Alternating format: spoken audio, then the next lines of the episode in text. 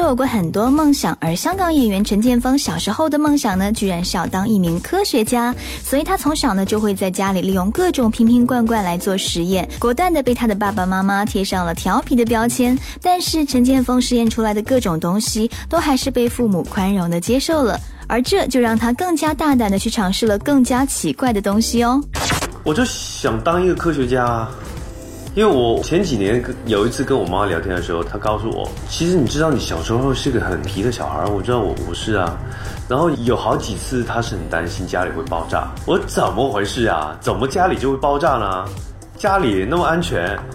她说你呢，小时候很喜欢拿一些小的瓶瓶罐罐啊，就把家里的什么漂白水啊、洗洁精啊之类这种液体呢，倒来倒去，好像一个做一个就是科学实验一样。然后就看几天以后它会产生什么变化呀之类的。然后有一天他说我给他做饭，然后因为他是值夜班回来早上睡觉，然后我就给他做饭。然后他是我当时是年纪也是不大，大概十岁左右吧，就给他做饭，他就觉得很恐怖啊，不知道我会把什么东西放进这个饭锅里煮，而且他也不知道我干这个事儿，我是趁他在睡觉的时候做。然后他醒来的时候，我就得意的告诉他妈，我给你做饭哦，多好啊。结果他就赶紧进厨房，打开这个饭饭锅，呆了，因为我不知道这个水啊米的比例嘛，我就觉得很好玩啊，就洗完了，然后就倒很多水进去，然后他他说这个粥也太稀了吧，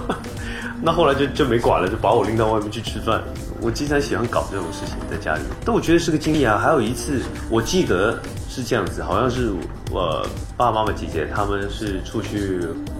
办什么事情？然后我在家里无聊嘛，很宅嘛，看电视。中午的时候，香港都喜欢中午的时候会播这种，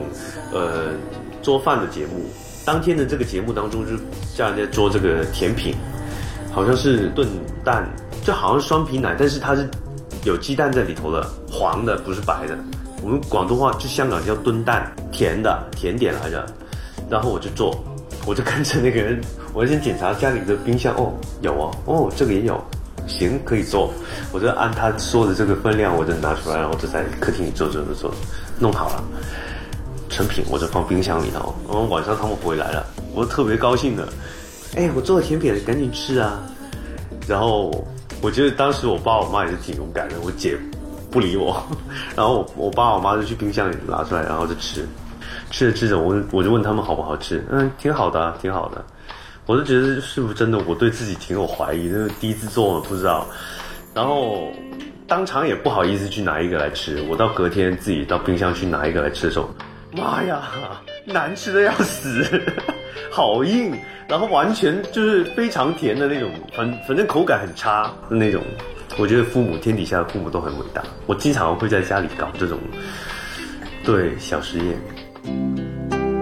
体会一种温良的情怀，体会一种温良的情怀。在这个不常与自己沟通的城市里，在这个不常与自己沟通的城市里，用更高标准的美感悟生活，了解自己，了解自己，才会更懂得才会更懂得时尚的定律，时尚之道，时尚之道，走进生活之美，走进生活之美。